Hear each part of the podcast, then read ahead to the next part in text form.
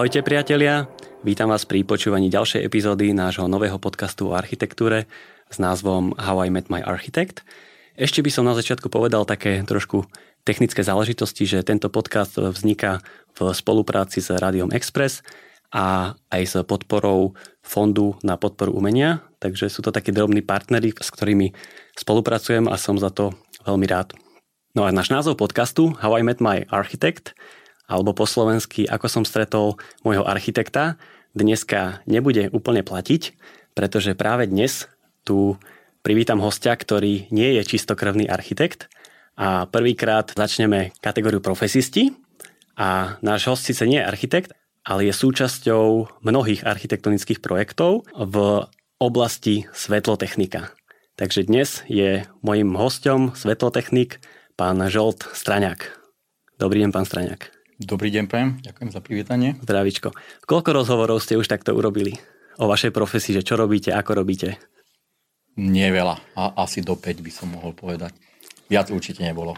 No tak som rád, že dneska máme takýto prvý väčší rozhovor a teším sa, veľmi sa na neho teším a dúfam, že sa niečo dozvieme zaujímavé.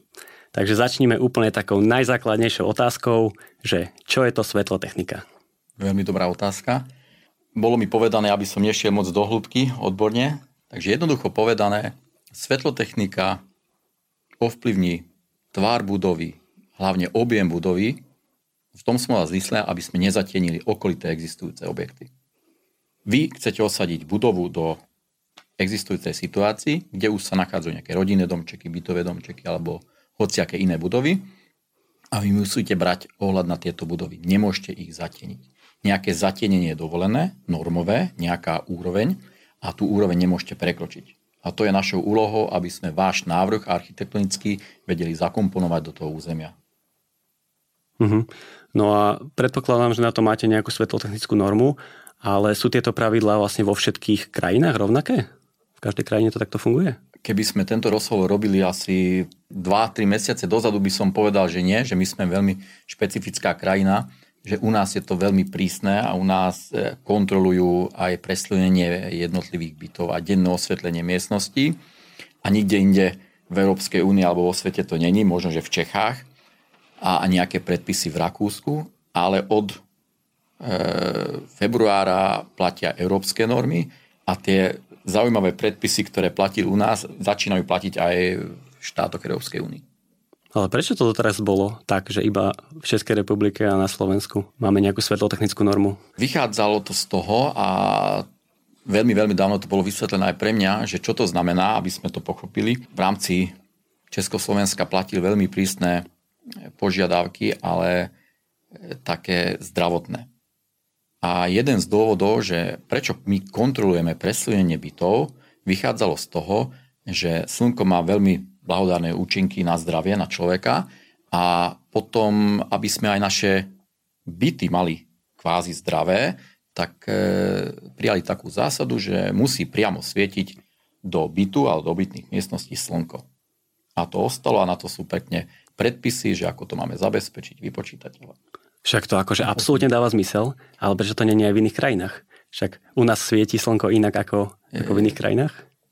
Neviem. Predpokladám, že to zdravotníctvo u nás bolo na takej úrovni, alebo aj e, SAVKA, Slovenská akadémia vied, e, mali sme veľmi dobrých odborníkov a máme do dnes, ktorí to, na to, to si dávali pozor. Klasické pravidlo, čo každý asi počuje, kto robí so svetlotechnikou, že hodinu a pol musí vám svietiť slnko priamo do obytnej miestnosti, do jednej tretiny obytných miestností, to vychádza z toho, že ak slnko svieti hodinu a pol, zabije určitý typ baktérií vo vnútri priestoru. Takže vám kvázi vyčistí ten priestor. Takže niekde v, v Španielsku kde toto neplatí, tak tam majú proste plné miestnosti baktérií, lebo im tam nie, nezasvietilo nie, hodinu pozor, a pol tam majú slnko. iný problém, lebo tam svieti oveľa viac to slnko ako u nás.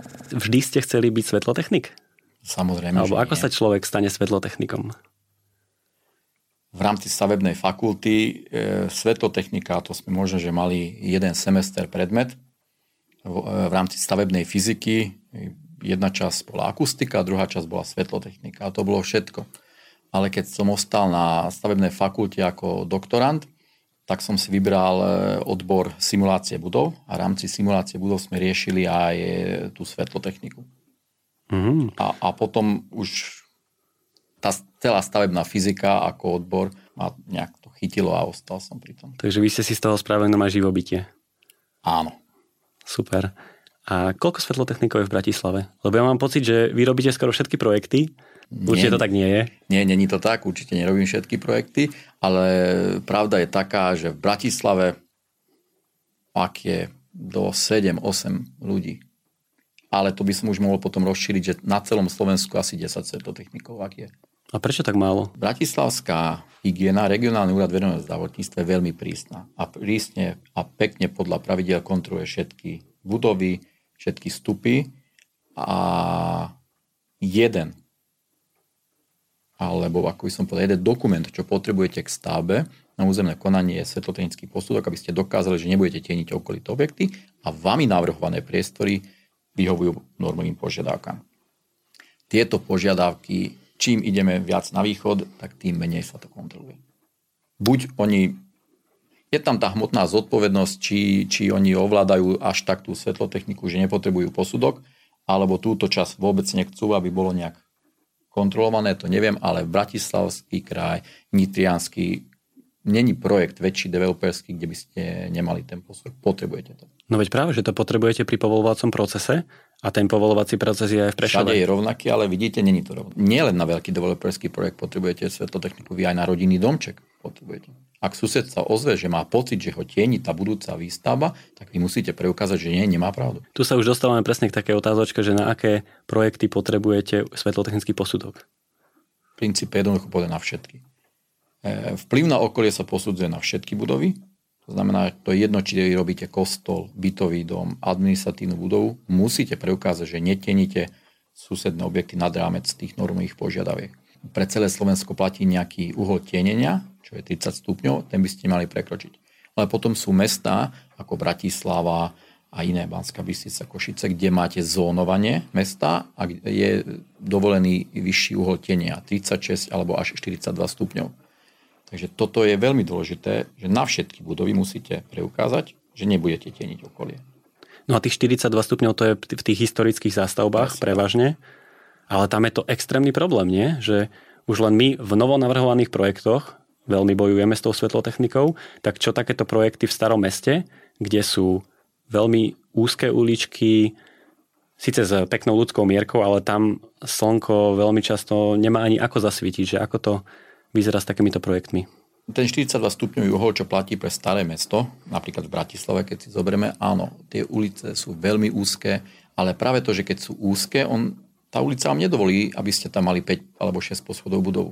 Takže tie úzke uličky vám dovolia to, aby ste mali trojposchodovú budovu a potom tá uličná čiara je rovná s jednotnou výškou. A potom samozrejme do toho vstupuje aj pamiatkový úrad s definovanou maximálnou výškou e, rímsy alebo e, hrebenia. Ale v historických častiach zabezpečiť to denné osvetlenie keď napríklad vám predpíšu, že tie okná nemôžu byť veľké, zasklené steny a podobne, ale musíte mať úzké okná, historicky ako to vychádza pri tých objektoch, tak s tým už máme problém. A ako sa to dá potom splniť? Lebo keď máte úzke okno, máte ich tam 5, lebo to vychádza z nejakého rastra fasády vedľa, aj s nejakou výškou rímsy a, a parapetom napríklad? To už musíme úzko spolupracovať s architektom a spolu riešiť ten projekt. To už není tak, že architekt niečo pošle, že toto je náš návrh, vyhovuje, ale spolu sedieť hodiny konzultačné a podobne, aby sme to vedeli vyriešiť. Ak vôbec, a sme limitovaní napríklad s pamiatkármi, tak jedine dispozičné riešenie tých plánovaných miestností e, nám vyriešia tento problém, že nie sú veľmi hlboké, ale sú plitké. Dáme vysoké odrazovosti povrchov a bojujeme s tým samozrejme. Ale ako hovorím, ak spolupracujeme s tým architektom, šikovnými a na Slovensku našťastie a Bratislava máme veľmi šikovných architektov. Našťastie vieme ten problém vyriešiť. Ale aké hlboké sú potom tie miestnosti? Lebo pri malom okne to môže vychádzať, že hĺbka miestnosti je 2,5 metra alebo Áno. tak a to už ani pomaly nie je miestnosť. Áno, a potom riešime veci, ktoré nám ešte, ešte norma dovolí, ako spájať, odpájať a opticky deliť a nedeliť priestory medzi sebou. To znamená, že áno, tie priestory sú plitké 2,5-3 metre a za tým sa nachádza nejaká kuchyňa ďalších nejakých 12 m štvorcových a 8 m štvorcových a chodby. Takže to je to dispozičné riešenie toho bytu. Inú možnosť nemáme. Uh-huh. Lebo tam v zásade máme veľmi malé okná, čo sa týka rozmerov a strašne hrubé obvodové steny. Historicky to tak vychádza. To znamená, že aj to je náš veľký problém, keď máme hrubé ostenie a podobne. No a existuje nejaká vôľa toho úradu alebo niekde, niekde povoliť trochu na, na nejakých tých požiadavkách, lebo iba ten uhol 42 stupňov, keď vám určí, že toto musíte splniť, tak to niekedy nestačí. Že kde je ešte ten priestor na to, na nejaké triky alebo že zlepšenie tej svetlotechnickej situácie? Tu by som chcel rozlíšiť vec. 42 e, stupňov ekvivalentný uletnenia, to znamená, že vy ak idete dávať do územia budovu alebo robíte nejakú nadstavbu, tak vy miestnosti alebo budovy, čo sú oproti, tie môžete teniť 42 stupňovým uhlom. Tie naše priestory my posudzujeme inak, to sa posudzuje na činiteľ dennej osvetlenosti, to záleží od veľkosti okna, od hĺbky miestnosti a podobne, ale tento 42 stupňový to je vyslovene uhol tieniaci, ktorý kontrolujeme v strede okna po výške na fasáde. Potom možnosti máme také, že prísne požiadavky platia pre obytné miestnosti, ale my máme aj iné miestnosti, aké obytné. Zvyčajne, keď riešite polifunkčnú budovu, tak na prízemí sa nachádzajú nejaké obchody, kancelárie, nejaká iná občianská vybavenosť a byty na druhom, treťom alebo ešte aj vyššie e, začínajú. Takže takto to vieme kompenzovať, že na tých spodných podlažiach, ktoré sú viac stienené, sa nachádzajú iné prevádzky, kde naša norma a vyhláška dovolí aby sme mali v podstate aj iné riešenie, nejaké náhradné opatrenia alebo združené osvetlenie a podobne, ak nám nevyhovuje denné osvetlenie pre tie priestory. Mhm, čiže dá sa to vlastne aj dosvetliť teda umelým osvetlením, napríklad v tých historických štruktúrach? Áno, ale toto platí len pre miestnosti ako kancelárie, obchody, predajne a takéto. Čiže bývanie sa nedá? Bývanie nie. Pre obytné miestnosti neprichádza do aby sme mali združené osvetlenie. To musí byť vyhovujúce denné osvetlenie. No a keď ste načrtli ten svetlotechnický posudok, tak z čoho sa skladá svetlotechnický posudok? Najjednoduchší svetlotechnický posudok skladá z toho, že vy posúdite vplyv na okolité objekty. Takže bežný postup je taký, že dostanem nejakú situáciu s nejakou plánovanou budovou, idem na miestnú obhliadku, pozriem si okolité objekty, kde sa nachádzajú okna, za oknami, či sú nejaké obytné miestnosti, kancelárie. My tam rozlišujeme priestory s dlhodobým pobytom ľudí a s krátkodobým pobytom ľudí. A my máme chrániť podľa normy priestory s dlhodobým pobytom ľudí a to znamená, že denne viac ako 4, krát, 4 hodiny sa zdržiavajú v priestore. Ak je situácia trošku komplikovaná, že blízko sú tie objekty, tak e, zvyčajne si objednáme geodetické zameranie tej fasády okolitých objektov, to nám spraví, to je veľmi dobrá pomocka, lebo presne na milimeter máme všetko zamerané a vieme namodelovať tú plánovanú budovu, jeho výšku veľmi presne na centimeter presne, že čo, čo tam vyjde z hľadiska legislatívy alebo z hľadiska normy. A ten posudok obsahuje vplyv na e, okolité byty, to je to preslenenie, čo som už spomínal, že hodinu a pol a podľa novej normy od 21. marca do 22. septembra má byť hodina a pol zóne, čo ste aj vyspomínali, kde je dovolený 42 stupňový uhol tenenia, nám stačí, keď zabezpečíme hodinu preslenenie. Nemusí byť hodina a pol. A druhá časť posudku je vplyv na denné osvetlenie miestnosti a to je ten ekvivalentný uhol tienenia. E, keď sa jedná o väčšiu výstavbu, ako napríklad rodinný dom alebo niečo také, to znamená, že bytový dom, administratívna budova, posudok svetlotechnicky musí obsahovať posúdenie aj vlastných priestorov to znamená, že vy keď tam máte byty alebo kancelárie, musíte preukázať, že vyhovuje na preslenie alebo na denné osvetlenie. Takže klasický svetlotechnický posudok má 4 také základné body. A preto musíme už v rámci územného rozhodnutia posúdiť tieto požiadavky, lebo regionálny úrad verejného zdravotníctva, jednoducho povedané hygiena, sa vyjadruje iba k projektu na územné rozhodnutie. Takže oni už v rámci územného rozhodnutia potrebujú presne mať špecifikované a definované, že áno, táto budova vyhovuje, nebude tieniť okolité objekty a plánované objekty tiež vyhovujú normovým požiadavkám. Aj z hľadiska preslenia, aj z hľadiska denného osvetlenia. OK. A potom sa to ešte pri kolaudácii nejako otvára, ten svetlotechnický posudok, že sa vlastne skontroluje, či to naozaj je dodržané vo vzťahu k tej dokumentácii pre územné rozhodnutie? Ešte sa to otvára aj pri projekte na stavebné povolenie, vy, asi vám nemusím vysvetliť, že niekedy projekty na územné rozhodnutie sú na takej úrovni, že je mierka 1 ku 200, ale ešte, ešte menšia a nie sú vôbec žiadne rozmery tých okien, veľkosti a podobne. To znamená, že máme problém, aby sme zabezpečili posúdenie tých vlastných priestorov. Vtedy je možnosť e, dostať také stanovisko od hygieny, že musíte doložiť na opätovnú kontrolu alebo na ďalšiu kontrolu, ďalší stupeň a to je projekt na stajné povolenie a detálnejšie to posúdiť. Potom máme tento medzičlánok, že napríklad denné osvetlenie tých vlastných priestorov, podrobnejšie, keď už vieme presne typ fasády, aké zasklenie, aké tieniace prúvky, také paravány alebo loďie, balkóny, ako budú riešené, tak e, ďalší stupeň je, že to posúdime v rámci stavného povolenia. Ak tento medzistupeň tam máme, tak napríklad pri koladácii oni už nebudú chcieť nič navyše, aby ste preukázali, ale môže sa stať, že ak na, pri koladácii pracovník zistí alebo má pocit, že tu je tma, e, ako to vychádza, ako je to riešené, tak môže si žiadať ďalší posudok, aby ste to doložili ku koladácii, alebo už konkrétne merania, keď sa jedná napríklad o tom združenom osvetlení, e, že musíte odmerať e, intenzitu umelého osvetlenia. Mm-hmm.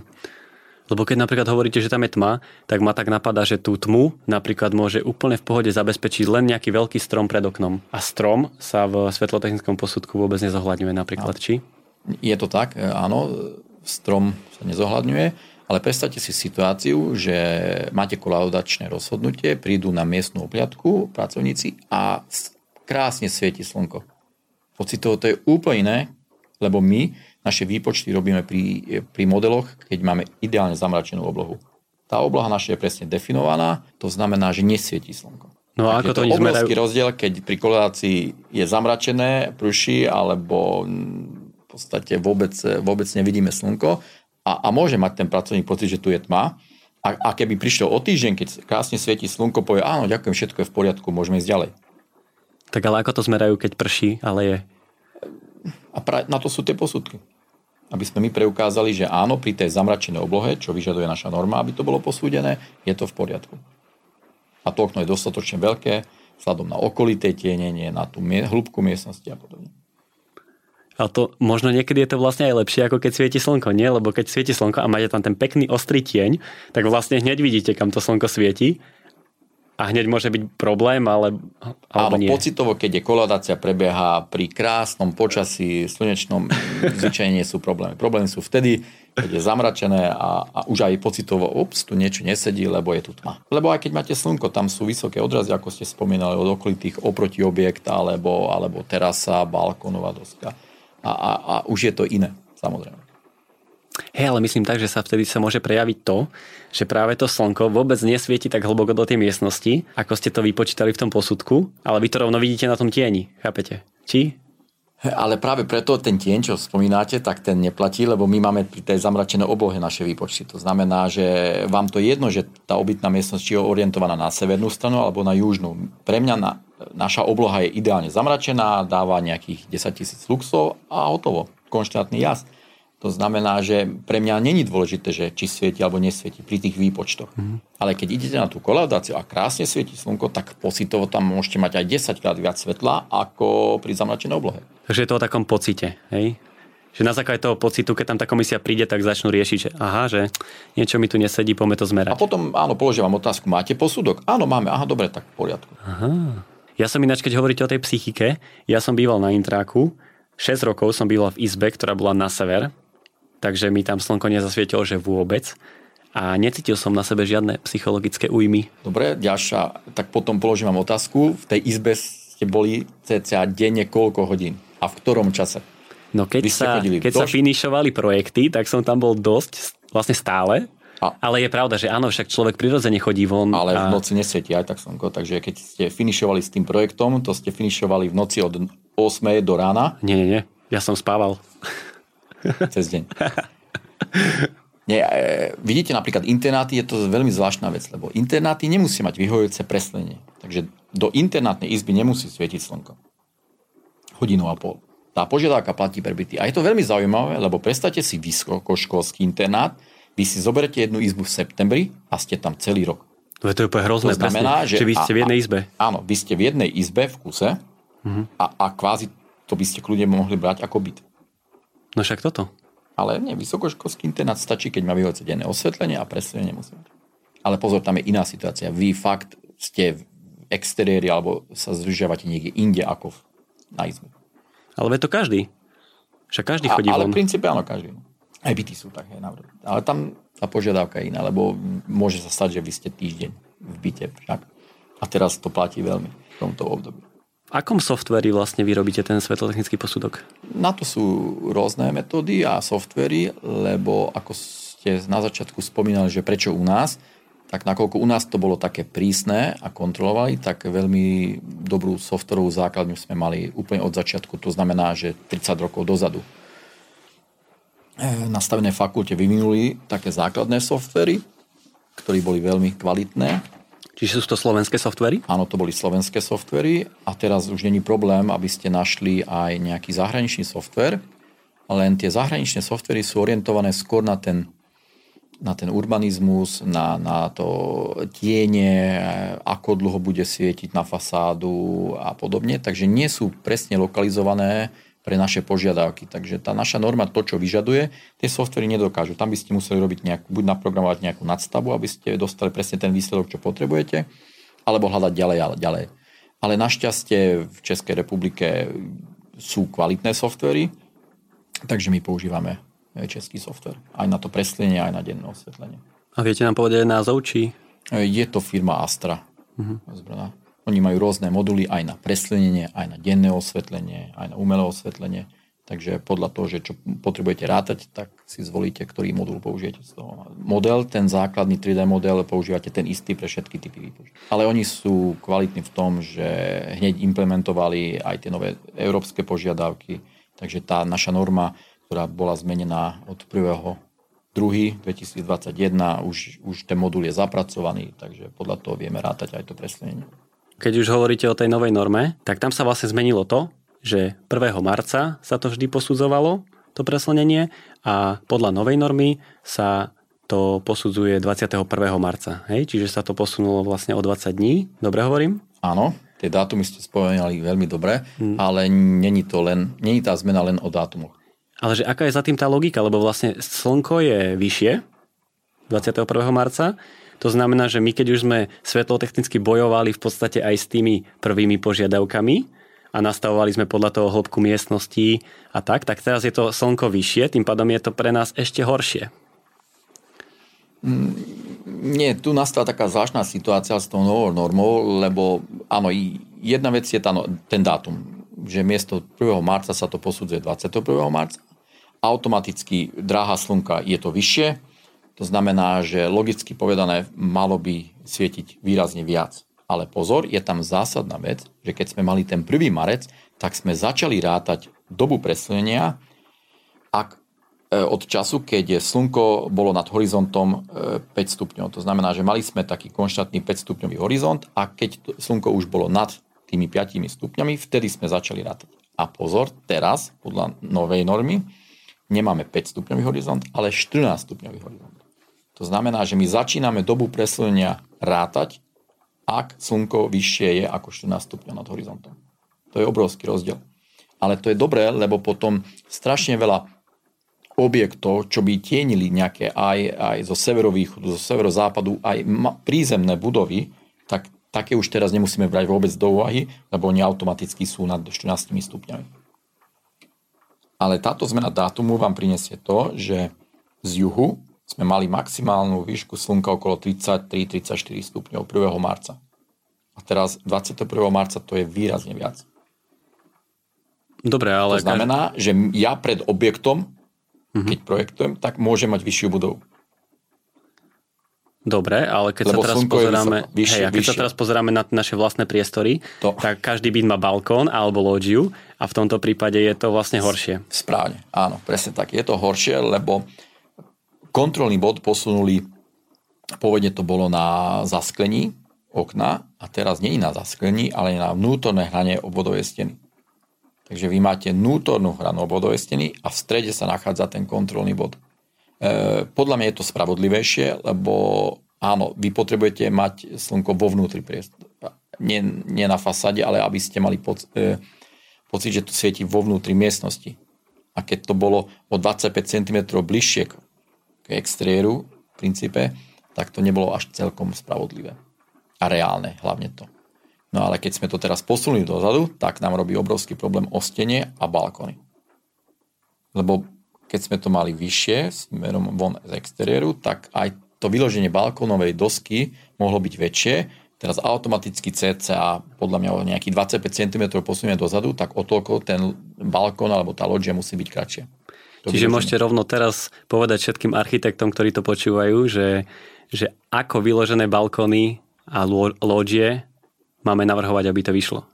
Žiaľ, správa pre vás je taká, že musia byť kratšie. Takže to, čo sme predtým aplikovali a od developerov vždy prišla požiadavka, ja chcem mať veľký balkón, tam musíte dať stôl, stoličky, aby človek mohol vonku sedieť, kávičku piť. To žiaľ nebude platiť, lebo fakt to vyloženie, ak sa bavíme o južnej orientácii čisto, tak musí byť kratšie. Samozrejme situácia východ, západ je priaznivejšia, lebo slnko je ešte nízko a zasvietí nám to pod tou balkónovou doskou. Ale z južno, južnou stranou už teraz vidíme, že máme problémy a spätne prerábame projekty. Mm-hmm. A nebude to také problémové, že ten balkón bude tak malý, že už vlastne nebude úplne komfortný na využitie? Môže sa to stať, samozrejme. Žiaľ áno.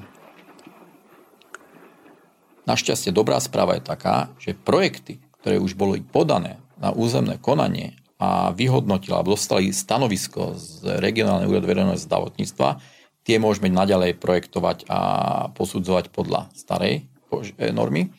Ale úplne nové projekty, to znamená, keď sa to teraz podáva a prvýkrát vidia na regionálnom verejného zdravotníctva e, ten plánovaný, tú plánovanú výstavu, tak to už musí ísť podľa novej normy. Takže žiaľ situácia dnes je taká, že my prerábame projekty, ktoré sme, na čo sme robili posudok roku 2018-17 a z nejakých dôvodov až teraz to podávajú na úrady. Keby ste to teraz mohli tak zosumarizovať, že v čom je tá nová norma lepšia ako stará? Trošku ste to už teraz aj načrtli možno, ale tak čom možno tak zjednodušiť. Ako, je vôbec lepšia? robí nám väčšie starosti jednoznačne. Ako to už vidíme s architektmi, že bojujeme a musíme viac e, sa tomu venovať. To znamená, že tvarovať tie balkóny, tie loďie a tie tieňacie prvky. Ale je to bližšie k realite. Ja si myslím, že to, čo sme tam mali, čo je tá požiadavka, nech fakt svieti hodinu a pol a, a nie na to zasklenie, ale donútra, do priestoru musí svietiť to slnko, tak, tak to reálne rátame. To znamená, že to slnko ide donútra. Lebo mohli, mohli sme robiť my rôzne úpravy pri tej starej norme, tam boli nejaké 25 stupní uhol, bočné tieň a podobne a, a, a vedeli sme to využiť, natočiť fasádu, natočiť zasklenie a podobne, aby sme zabezpečili tú normovú požiadavku ale teraz e, ten 25 stupňový uhol my reálne rátame podľa ostenia okna. To znamená, že my keď máme úzke okno, tak nám to vôbec nevychádza. To znamená, že e, táto nová norma ovplyvnila okrem toho, že to vyloženie balkónovej dosky je limitujúce, tak aj šírka okna musí byť väčšia a väčšie, okna. V podstate širšie okna musíme projektovať. A aby aká... sme vedeli chytiť to bočné slnko. Aká je napríklad minimálna šírka okna, cez ktoré sa dá preslňovať? Záleží to aj od orientácie, že na ktorý, či východ, západ alebo juh, ale vychádzajú na, napríklad na tú južnú stranu 1,80 m, a dvojmetrové okna. Veľakrát sa stalo, a, a to aj vidíte, keď sa prechádzate cez Bratislavu, že bolo také obdobie, že architekti kreslili úzke okná, vysoké a vedľa seba nasekali 3, 4 a podobne. No žiaľ, toto teraz už neprechádza, ne, nezabezpečí nám to vyhovujúce preslenenie. Ale stále je tu taká možnosť, že vyhovujúce presne musí byť v jednej tretine z celkovej obytnej plochy miestnosti. Toto ostalo aj podľa novej normy. To znamená, že vy, keď máte trojizbový byt a tie plochy, povedzme si, že sú rovnaké, tak vám stačí, keď jedna izba má hodinu a pol preslenenie. Všetky ostatné izby môžu byť aj na sever orientované, jednoducho povedané, a tam už nie ste limitovaní ani s tými balkónmi z hľadiska predstavenia, ani šírkou okna, takže tam sa viete jednoducho povedať v úvodzokách sa vybúriť architektonicky a požiadavky splniť napríklad pre tú jednu miestnosť. Ja napríklad s mojimi skromnými svetlotechnickými skúsenostiami doteraz mám taký pocit, že tá svetlotechnická norma je robená skôr pre, pre veľké sídliska, dajme tomu typu Petržalka, kde sú aj veľké vzdialenosti medzi, medzi tými bytovými domami, ako na kompaktné mestské štruktúry. Hej, že mám pocit, že taký ten typický mestský blok, dajme tomu štvorec, tak ten svetlotechnicky vychádza úplne zle, že tam je úplne normálne, že, že štvrtina alebo tretina tých bytov vychádzajú apartmány. A to je práve to také, takéto meské, ale tá svetlotechnická norma je ako keby trošku proti tomu. Že je skôr nastavená na tie iné štruktúry. Čo poviete? Takto, takto by som to nepovedal. Zoberte si situáciu, keď robili Petružálku, mali krásne čisté územie a do toho mali dať nejaké objekty. Takže mali čistú čistý pozemok, e, voľnú ruku, nebol to problém v podstate nastaviť, natočiť tie jednotlivé objekty tak, ako to potrebovali. E, a teraz pozrite si Bratislavu. My nemáme ideálny pozemok, ideálne miesto na výstavu. E, je nejaký, nejaké územie, areál, kde musíte niečo dať. Máte požiadavku od developera toľko tisíc metrov štvorcových a žiaľ, ak to, tú požiadavku chcete splniť, tak tam musíte dať trošku viac a vychádzajú aj také priestory, kde áno, nevieme zabezpečiť určité požiadavky. To znamená, že také vnútorné rohy alebo tienené časti. A tam, ako ste spomínali, nebudete mať byty, ale budete mať nebytové priestory, ktoré už ďalej môžete nazývať apartmán, ateliér, štúdio, kancelária, obchod, hoci ako. Ale čo je dôležité, pre regionálny úrad verejného zdravotníctva platí, že máte buď byt, alebo nebytový priestor.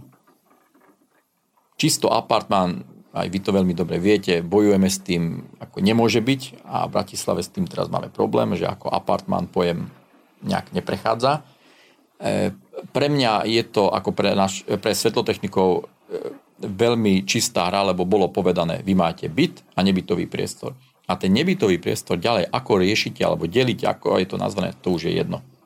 Pre hygienu platí to, že je to nebytový priestor, kde nemáte vyhovujúce preslenenie. A nie je to iba taká hra so slovičkami?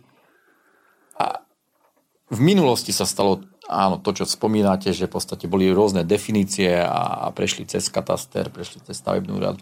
A teraz, ako, toto sa mi páči, je striktne povedané, máte byt, nebytový priestor. A ďalej ja nemusím špekulovať, že ako to nazvem. Aj, aj hygiena krásne vie, že čo má kontrolovať, ako má, ako to vychádza. A potom, tak ako vy hovoríte, že máte veľký projekt a zrazu 15%, 20% sú nebytové priestory z hľadiska svetlotechniky. Áno. No a keby ste teraz akože mohli niečo zmeniť na tej súčasnej norme, čo by ste zmenili? Tá norma platí od 1. februára. To znamená, že... Alebo môžete tak globálne teraz celkovo na svetlotechnickej norme, nemusí to byť teraz úplne ten update. Že čo vy sám považujete za za niečo, čo už je možno príliš pritiahnuté za vlasy a negatívne to možno ovplyvňuje tú tvorbu? Veľmi dobrá otázka, lebo keď si zoberieme, že štáty, kde nemáte žiadny predpis, zoberte si mrakodrapy, či v Amerike alebo v Ázii, žiadny predpis. Vedľa seba pár metrov sú 100 metrové objekty a podobne. A potom narazíte na syndrom chorých budov a podobne, majú iný problém. Odrazy od iných fasád. To znamená, že zrazu máte severný byt, kde vám svieti slnko, lebo sa odráža od ďalšej budovy a vy ani nevidíte v princípe to slnko reálne. A, a keď podľa tohto vychádzam, tak podľa mňa naše predpisy sú dobré. Ako historicky vychádzajú z nejakých požiadaviek zdravotných a mám pocit, že fungujú. Jasné, že občas narazíme na taký problém, kde je problém niečo navrhnúť alebo nejak vyriešiť tú budovu, ale robím to už 25 rokov a nepamätám si situáciu, kde by sme nevedeli vyriešiť ten problém. V spolupráci s architektom alebo aj v spolupráci s regionálnym úradom verejného zdravotníctva. Tam sú vysoko odborní ľudia, ako s nimi sa dá krásne konzultovať veci, vyriešiť, navrhnú riešenie, majú skúsenosti. Takže neviem, čo by som tam menil. Podľa mňa keby ste mi poslali túto otázku dopredu, tak možno, že by som vedel niečo pripraviť a odpovedať na to, ale teraz... Takže sa vám nezdá príliš prísna tá norma? E, pre nás nie, ale áno, pre vás architektov to dennodenne počúvam, že na čo to je. Prečo my to posudzujeme, nikto iný. Ale našťastie to sa zmenilo, takže máme európsku normu, takže všetci majú Jasné, že to okrajové podmienky sú iné pre Dánsko, Izland a Španielsko, Portugalsko. E, hlavne tam ten uhol, čo som spomínal od horizontu sa mení, e, ale, ale v princípe existuje celoeurópska norma. A to isté bude platiť aj pre denné osvetlenie. No lebo tá svetlotechnika má veľmi veľký vplyv na tvorbu architektúry, minimálne u nás teda. Áno, s tým súhlasím. No a ako vy vnímate napríklad vašu účasť v tom projekte ako svetlotechnika? Že, že vnímate to ako subdodávku? Alebo tak, že, že vy ste pomáhali nastavovať tie okná, keď sa tam napríklad potom prechádzate a vidíte, ako to vlastne dopadlo?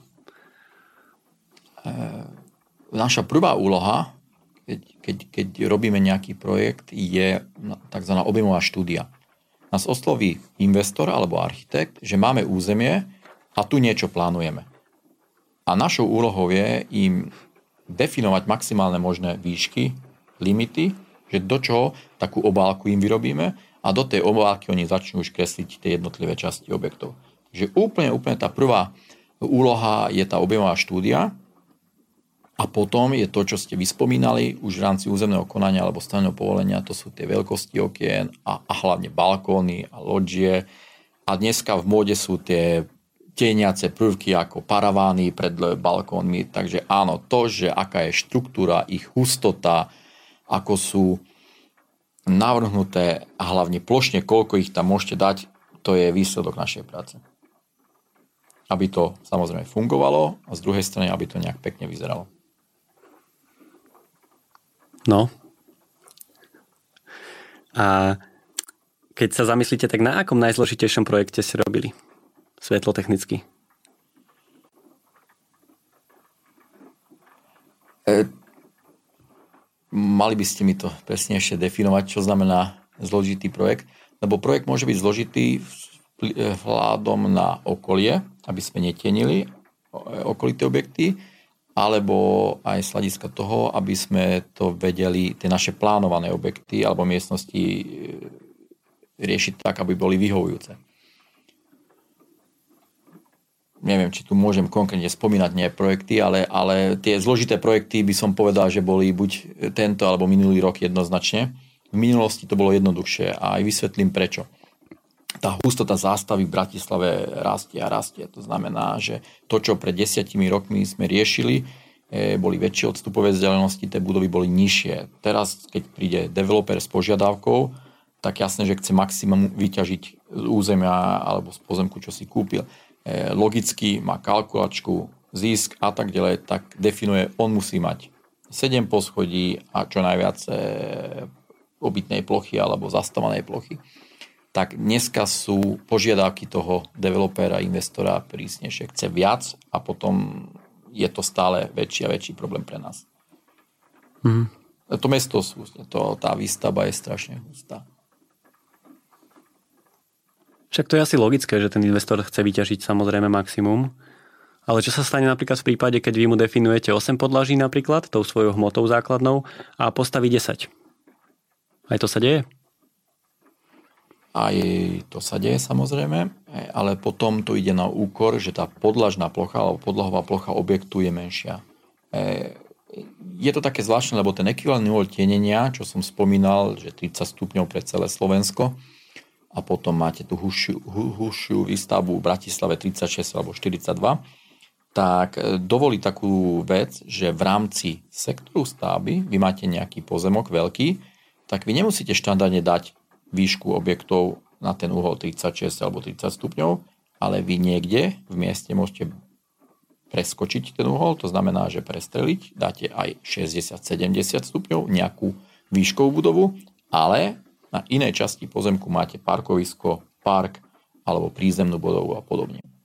A práve preto sa to volá, že ekvivalentný úhol že vy všetky prekážky dáte na jednotnú výšku a to je ten ekvivalentný úhol Takže áno, vychádza to tak, že keď ja definujem nejakú obálku, že môže byť 7 poschodí, tak hneď ich upozorníme. Ale v prípade, keby ste v tejto časti chceli mať výškovú budovu, tak táto poloha je ideálna až na 20 poschodovú, ale pozor, v tejto časti, čo je veľmi blízko posudzovanému oknu, tak tam musíte mať parkovisko alebo park alebo de- detské ihrisko. Takže áno, dá sa to riešiť. Mhm. Ale ide to na úkor podlahovej plochy. objektov. To mám pocit, že to je potom taká podobná, podobný princíp ako princíp slnečného obalu. Že vy si Stretol som sa s tým na škole, že tam sa definujú presne také tie roviny, dokonca, že to nie je, že jedna rovina presne sa dá naloží, ale že fakt sú to dosekané roviny, pod ktorými vznikne priestor, do ktorého môžete navrhnúť vlastne stavbu. Áno. Veľakrát mi položili otázku, na toto neexistuje software, lebo my dokážeme spraviť tú obálku e, podľa e, požiadaviek na preslenenie a podľa požiadaviek na ten ekvivalent tenenia. A vy dostanete nejakú hmotu, ktorá je zrezaná z viacerých strán podľa toho, že aké objekty sa nachádzajú dookola. A teraz si predstavte, že táto hmota by bola e, bol nejaký nafúknutý balón. A teraz, keď zatlačíte v jednej časti, tak niekde inde vám to vyskočí. A to je presne ten, tá, tá metóda, že to je ten ekvivalent tenenia, že vy keď niekde uberete, tak niekde môžete pridať. Ale na to neexistuje žiadny software, lebo to by ste museli mať nejakú umelú inteligenciu, aby to dokázal spraviť a, a veľakrát sú prekvapení, že ako, na to není software. Nie, to musíme my ručne rátať a, a posúdiť podľa už dlhodobých skúseností, že kde by ste mohli mať tú výškovku napríklad a kde musíte dať fakt nižšiu budovu, lebo to nevychádza. A veľakrát, asi 90% prípadov je tak, že ja keď definujem konštantnú výšku, tak tá plošne nedefinuje takú plochu alebo taký objem budovy, ako keby ste dali niekde nejakú vyššiu a k tomu prirodiť, pridáte nejaké menšie objekty. Takže to je nekonečná hra a preto musíme od začiatku spolupracovať s architektmi, lebo oni už v hlave majú nejakú predstavu, že tu si viem predstaviť nejakú dominantu a podobne, tak e, ja im vždy poviem, aspoň jednu premenu mi zadefinujte, povedzte mi, že tu chcete mať aspoň takúto budovu a ja zvyšok vám dorobím, čo je možné. Ale keď mi dáte voľnú ruku ja tú tvorivú prácu miesto vás neviem spraviť. Sú napríklad také určité chyby, ktoré architekti stále opakujú? Áno, sú. Okrem toho, že navrhnú balkón 2,5 metra vyložený. To, to neberiem ako problém, lebo to viete riešiť aj tak, že napríklad je to veľká obývačka a z, e, z inej strany tiež dáte nejaké okno a ten balkón je vyriešený. To tenenie balkónovej dosky eliminujete s tým, že dáte ďalšie okno do inej fasády v rámci toho. Ale dodnes mám výstupy od architektov, kde bez problémov nakreslia byt na severnú fasádu a keď im poviem, že to nemôže byť, tak sa čudujú, že prečo. Takže to preslenenie, že to, tá orientácia je veľmi dôležitá a začíname od nejakého od východu až po západ, alebo trošku môžeme vykloniť tú fasádu, takže severovýchod, severozápad, tak niekedy to robí problém. A čisto byt na sever a prečo to musí byť nebytový priestor, apartman. Ale, ale je to zriedkavá situácia. A, a v Bratislave, čo máme architektonické kancelárie, tak to už, už by som povedal, že tam už takýto problém nikto nespraví. Už ale sme keď, vycvičení. Ale keď idem mimo Bratislavy, tak áno, narážame na takýto problém. No a keď už, keď tá svetlotechnika vyslovene nevychádza, tak aké majú architekti možnosti alebo nejaké nástroje, ako si pomôcť? Zopárkrát som počul nápady, že čo keby sme tam dali zrkadlo oproti na budovu, aby sme mali viac svetla a viac slnka, e, ale to neplatí, nemôžeme použiť. Veľa možností není. Museli by sme dispozične prerobiť ten návrh, to znamená, že kombinovať, e, premiesnovať jednoizbové, dvojizbové a ten mix tých bytov upraviť tak, aby bolo čo najviac na tú vyhovujúcu stranu a, a keď už vieme, že inak sa nedá a ostávajú fasády, ktoré nevieme vyriešiť, tak tam dať jednoizbové byty a, a tie premenovať na tie apartmány alebo nebytové priestory. E, veľakrát padne otázka, že čo e, svetlovod, či môžu použiť e, na dosvedcovanie a podobne. Nie, nemôžeme. Naša legislatíva nedovolí, aby sme uvažovali ako plnohodnotným osvetlením priestorov pomocou svetlovodov Takže veľa možností nemáme. Takže ostáva stále tá klasická metóda, dostatočne veľké okre, okno s dobrou orientáciou, málo tienenia a tak ako ste aj vyspomínali, tie balkónové dosky optimalizovať to vyloženie. No, tak ďakujeme za takéto rady. Že, Ale že veľa možností vidíte, nemáme. Vidíte, že to funguje, lebo, lebo staviame stále, non-stop. Takže a asi stále to, zatiaľ stále to vieme vyriešiť.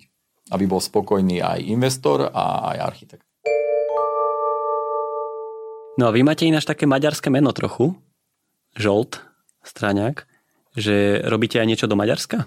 Nejaké projekty? Alebo... Nie, to meno áno je maďarské. Ja, z národno... ja som Maďar, keď, keby sme to takto chceli národnostne definovať, e, ale do Maďarska nerobím. Nie. Tam sú iné legislatívy, iné požiadavky, takže nie. A je v Maďarsku svetlotechnická norma? E, teraz už bude, keď si to tak zoberieme, že tá európska by mala platiť aj u nich.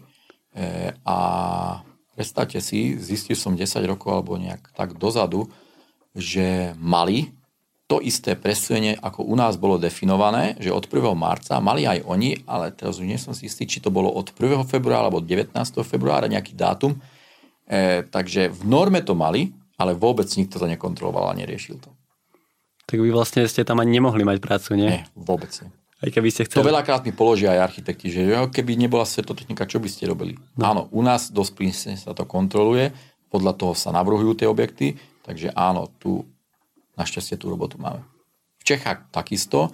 E, máme požiadavky do Čech e, robiť v podstate posudky alebo aj spolupracovať s architektmi na návrhoch, ale nám stačí to naše krásne Slovensko, takže nepotrebujeme. A máte aj nejakú vtipnú príhodu svetlotechnickú? Za tú dobu, čo to už robím, tých 25 rokov, určite boli nejaké vtipné príhody.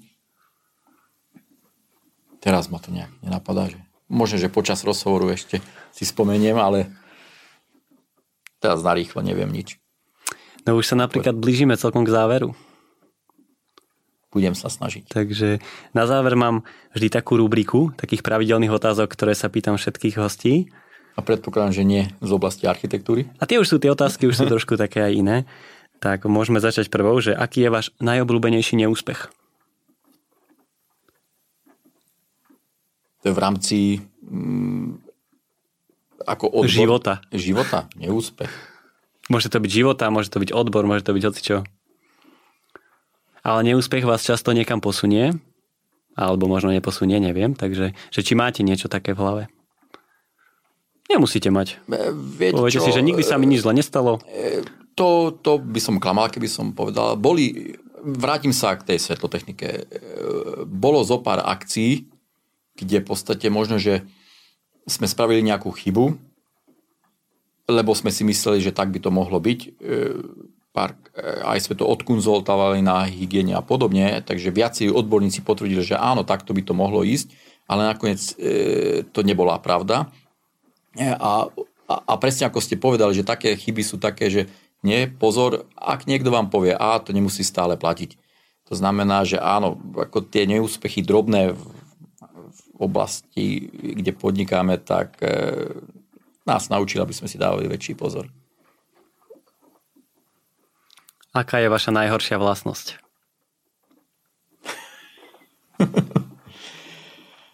e, poviem. A tí, ktorí so mnou spolupracujú, tak vedia, že termíny nasľubovať viem. E, dneska dodržať tie termíny, to je katastrofa. Ako našťastie, ako na začiatku sme spomínali, máme strašne veľa roboty, našťastie. A veľakrát sa stáva, že ten slúbený termín nevieme dodržať. No to preto, že máte fakt veľa roboty a že vás je málo ako e, Mám tu vlastnosť, že ja nemôžem, nedokážem povedať nie nikomu. A keď s niekým dlhodobo spolupracujem, ako máme veľmi dobré vzťahy v podstate fakt s architektmi, ja som rád, keď teraz vidím, že úspešný architekt a pred 15 rokmi sme spoločne začali v podstate na malých projektoch a teraz e, robí obrovské developerské projekty a dodnes sme spolu a spolu riešime, tak to ma vie potešiť. E, ale žiaľ, neviem povedať nie, takže každému poviem, že áno, spravím a niekedy jasné, že tie termíny nedokážeme zabezpečiť a dodržať. Dom alebo byt? Dom. Jednoznačne dom. Bývate v dome? Bývam v dome. Býval som aj v byte, takže bývam v dome, tak jednoznačne dom. A ako vyzerá dom svetlotechnika? Máte proste Máte svetlotechnický posudok na svoj dom? Nemám svetlotechnický posudok a hneď vám poviem na rovinu, že ani by nevychádzali tie izby na denné osvetlenie. E, pozor, tu treba rozlišiť ešte jednu takú vec. Ak máte výstavbu individuálnu rodinného domu, to znamená, že vás ako architekta osloví investor, rodina mladá, že naprojektujte pre mňa rodinný dom, ukáže vám pozornosť a podobne, tak samozrejme on na začiatku vám povie, že aké sú požiadavky. Chceme toto, toto, toto, toto. To znamená, že vy v princípe môžete navrhnúť podľa ich požiadaviek dom, ktorý nevyhovuje na svetlotechniku. Lebo bavíme sa o individuálnej výstave. A je tu taká zaujímavá vec, že regionálny úrad verejného zdravotníctva sa nemá vyjadriť projektom, kde je žiadateľ súkromná osoba. To znamená, že ak máte súkromnú osobu, nemusíte mať stanovisko od hygieny. Ak ste právnická osoba ako žiadateľ, vždy musíte mať stanovisko od hygieny. A preto je tak, že v podstate, ak je tá individuálna výstavba, konkrétne požiadavky, tak nemusí. Tak práve preto, keď si spomeniem, tak nie, keby som spravil posudok na náš dom, tak e, sú obytné miestnosti, ktoré by nemali dostatočne denné osvetlenie. Ale nám to tak vyhovuje. Však to je práve to, že Sice by to akože nevyhovuje to svetlotechnicky, ale ten priestor není nejako menej kvalitný alebo tak. Hej. Áno, no, určite tak. Ako tie obytné miestnosti, ako spáňa, detská izba, áno. Ale napríklad, ak konkrétne sa ma pýtate, tak naša obývačka určite nemá vyhovujúce denné osvetlenie. Aké je vaše obľúbené jedlo? No vidíte, teraz som nahnevaný na vás, keby ste mi poslali otázky, tak by som vám tak... Ale na toto vám viem odpovedať. No. Sice mám problém, lebo z piatich, ktoré si vybrať, ale brinzové halušky ľúbim. Tak to už ste druhý, čo to tu povedal. Áno, mm-hmm. tak musím niečo iné, iné povedať. Kuráci paprikáš, jednoznačne halušky. K tomu. A potom také, že kávenky alebo kakaové rezy? Na tie sladké moc nie som, skôr by som povedal, že to musí byť nejaké obdobie, ale kakaové rezy môžu byť. No a potom tu máme ešte poslednú takú otázočku na záver.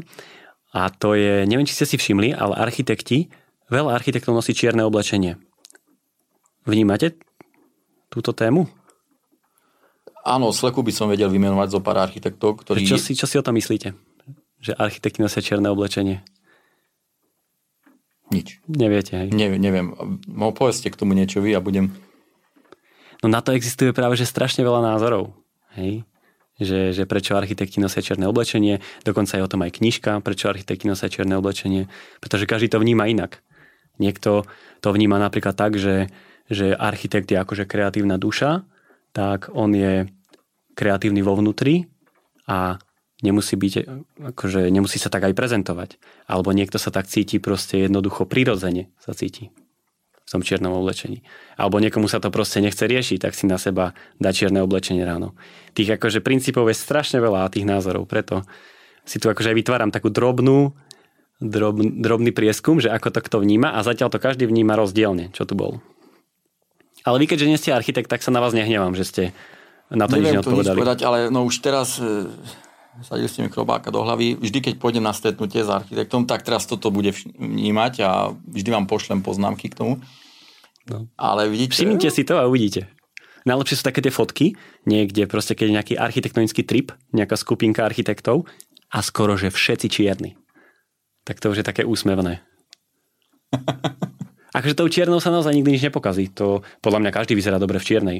Hej, ale už keď tam je 20 ľudí v čiernom, tak to vyzerá úsmevne. Dobrá poznámka, ďakujem.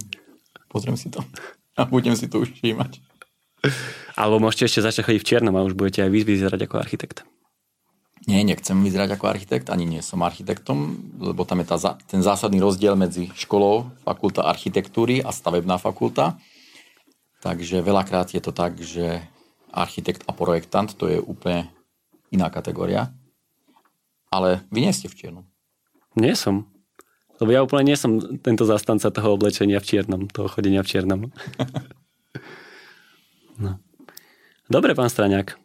Tak myslím, že náš čas sa celkom naplnil, ale veľmi pekne vám ďakujem, že ste prijali moje pozvanie. Bolo to dneska podľa mňa veľmi technické, ten rozhovor, ale asi to inak ani nemohlo byť, lebo vy robíte veľmi špecifickú profesiu, ktorá ide dosť do hĺbky, takže pevne verím, že tým architektom, ktorí to teda počuli, tak im to veľa dalo a povedali ste kopec zaujímavých vecí, už takých konkrétnejších, ale, ale podľa mňa zaujímavých. Takže ešte raz ďakujem pekne. Nemáte zač, ja ďakujem. A, a ešte na záver by som spomenul takú vec, že za tých 25 rokov, čo robím v tejto oblasti, v podstate stavebnej fyzike a konkrétne s tou svetlotechnikou, tak e, na margo tých architektov stále lepšie a lepšie ovládajú tú svetlotechniku, vedia, že s tým musia narábať a uvažovať od začiatku, takže, a to vidíme aj na tých projektoch. V minulosti nebol problém dostať taký projekt do ruky, že vôbec nevyhovoval. Vôbec. Dneska nemáme také projekty. Všetko, čo príde od architektov, je to premyslené, vedia, že s čím majú uvažovať a mám strašne veľa kancelárií, čo dopredu prepočítajú veci a krásne ovládajú. Dali sme si také školenie, hodinové, dve a, a vedia to krásne zapracovať už od začiatku s tým narábať. Takže máme šikovných architektov. No super, tak vám ďakujeme aj za takúto drobnú pochvalu na záver. A pekný deň ešte. Ďakujem pekne, podobne aj vám. Dovidenia.